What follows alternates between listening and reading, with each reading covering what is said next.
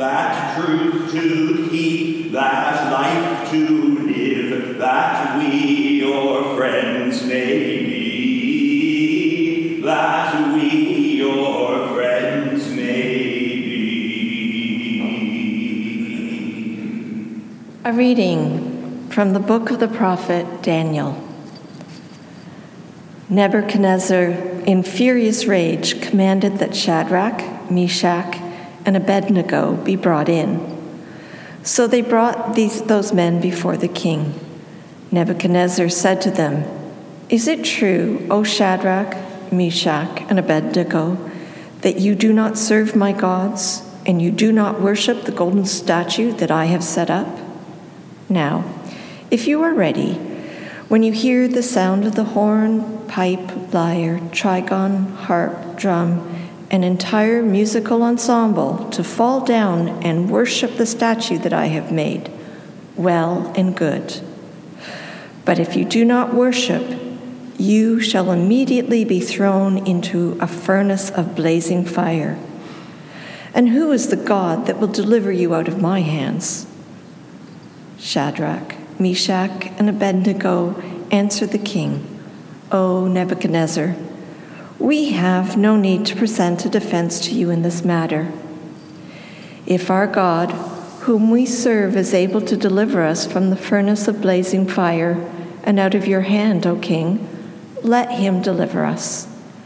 But if not, be it known to you, O king, that we will not serve your gods and we will not worship the golden statue that you have set up. Then Nebuchadnezzar was so filled with rage against Shadrach, Meshach, and Abednego that his face was distorted. He ordered the furnace heated up seven times more than was customary, and ordered some of the strongest guards in his army to bind Shadrach, Meshach, and Abednego, and to throw them into the furnace of blazing fire. The young man walked around in the midst of the flames, singing hymns to God and blessing the Lord. But the angel of the Lord came down into the furnace to be with Azariah and his companions, and drove the fiery flame out of the furnace, and made the inside of the furnace as though a moist wind were whistling through it. The fire did not touch them at all and caused them no pain or distress. Then King Nebuchadnezzar was astonished and rose up quickly. He said to his counselors, Was it not three men that we threw bound into the fire? They answered the king, True, O king. He replied, But I see four men unbound, walking in the middle of the fire, and they are not hurt, and the fourth has the appearance of a god. Nebuchadnezzar then approached the door of the furnace of blazing fire and said, Shadrach, Meshach, and Abednego, servants of the Most High God, come out, come here. So Shadrach, Meshach, and Abednego came out from the fire. And the satraps, the prefects, the governors, and the king's counselors gathered together and saw that the fire had not had any power over the bodies of those men. The hair of their heads was not singed, their tunics were not harmed, and not even the smell of fire came from them. Nebuchadnezzar said, Blessed be the God of Shadrach, Meshach, and Abednego, who has sent his angel and delivered his servants who trusted in him. They disobeyed the king's command and yielded up their bodies rather than serve and worship any god except their own God. The word of the Lord. Thanks be to God.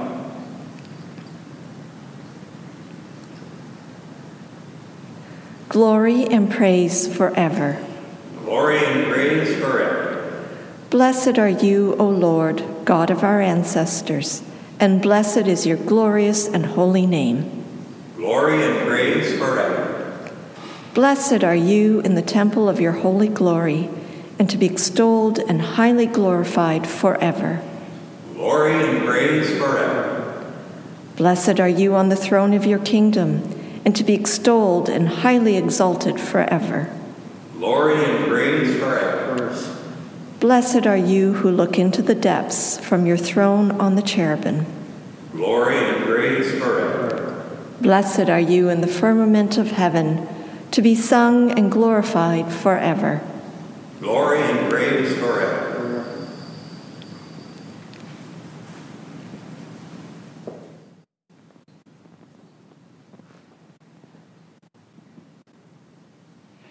Glory and praise to you, Lord Jesus Christ. Glory and praise to you, Lord Jesus Christ. Blessed are they who have kept the word with a generous heart and yield a harvest through perseverance. Glory and praise to you, Lord Jesus Christ. The Lord be with you. with. A reading from the Holy Gospel according to John. Glory to you, Lord. Jesus said to the Jews who had believed in him, If you continue in my word, you are truly my disciples, and you will know the truth, and the truth will make you free. They answered him, We are descendants of Abraham and have never been slaves to anyone. What do you mean by saying you will be made free? Jesus answered them, Very truly, I tell you, everyone who commits sin is a slave to sin. The slave does not have a permanent place in the household, the son has a place there forever. So, if the Son makes you free, you will be free indeed. I know that you are descendants of Abraham, yet you look for an opportunity to kill me, because there is no place in you for my word. I declare what I have seen in the Father's presence. As for you, you should do what you have heard from the Father. They answered him, Abraham is our father. Jesus said to them, If you were Abraham's children, you would be doing what Abraham did. But now you are trying to kill me, a man who has told you the truth that I heard from God. This is not what Abraham did. Oh, you are indeed doing what your father does. They said to him, We are not illegitimate children. We have one Father, God Himself. Jesus said to them, If God were your Father, you would love me. For I came from God, and now I am here. I did not come on my own, but He sent me. The Gospel of the Lord. Praise to you, Lord Jesus Christ.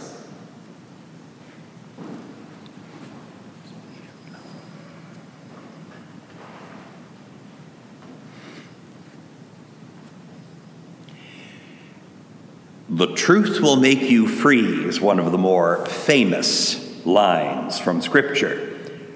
Though it wouldn't surprise me if many people aware of the line weren't really at all sure who said it.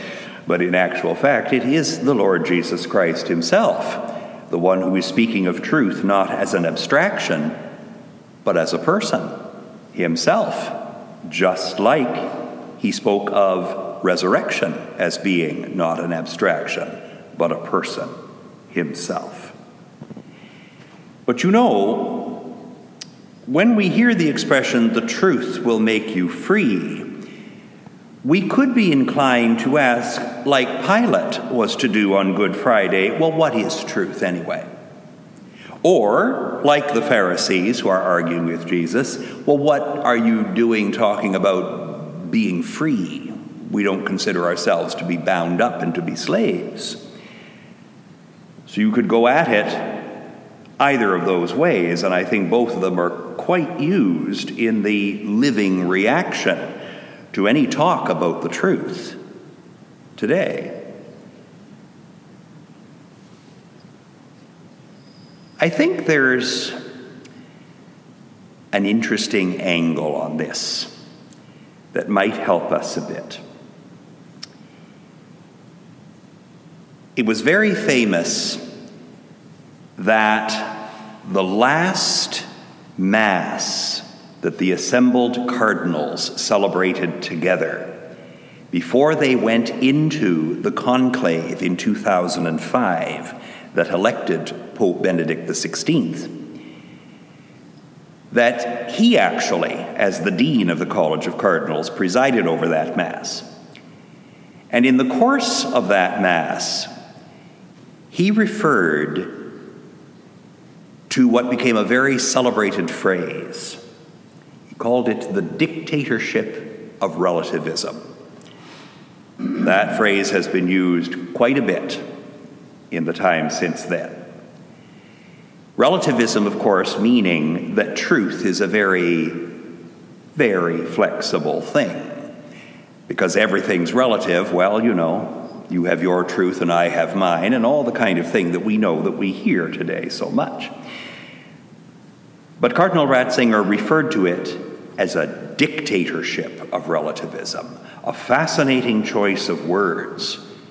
Because for all of its implication of being very tolerant and, oh, you can just think whatever you want, relativism, in fact, ends up becoming a very considerable enslavement. He used the word dictatorship very deliberately because he was talking about how not believing that there is, in fact, an actual truth and that that truth is the person of Jesus has become the only way you're permitted to think now. Anybody who actually believes in objective truth or in Jesus as the truth is to be condemned. It's a dictatorship of relativism. Relativism is the only way that you're permitted to think. A strange contradiction, if you ask me. Now that becomes a real enslavement. No wonder Jesus said that the actual truth will set you free. And then I find myself thinking of our first reading today, where those three young men get thrown into the blazing fiery furnace and come up, literally smelling like a rose before they get thrown into the furnace, when they are still having their um, conversation with the king, that to me is the most important part of the entire passage. Because the king, of course, commands them to fall down and worship all the false gods. Could talk about that as a kind of relativism, if you will.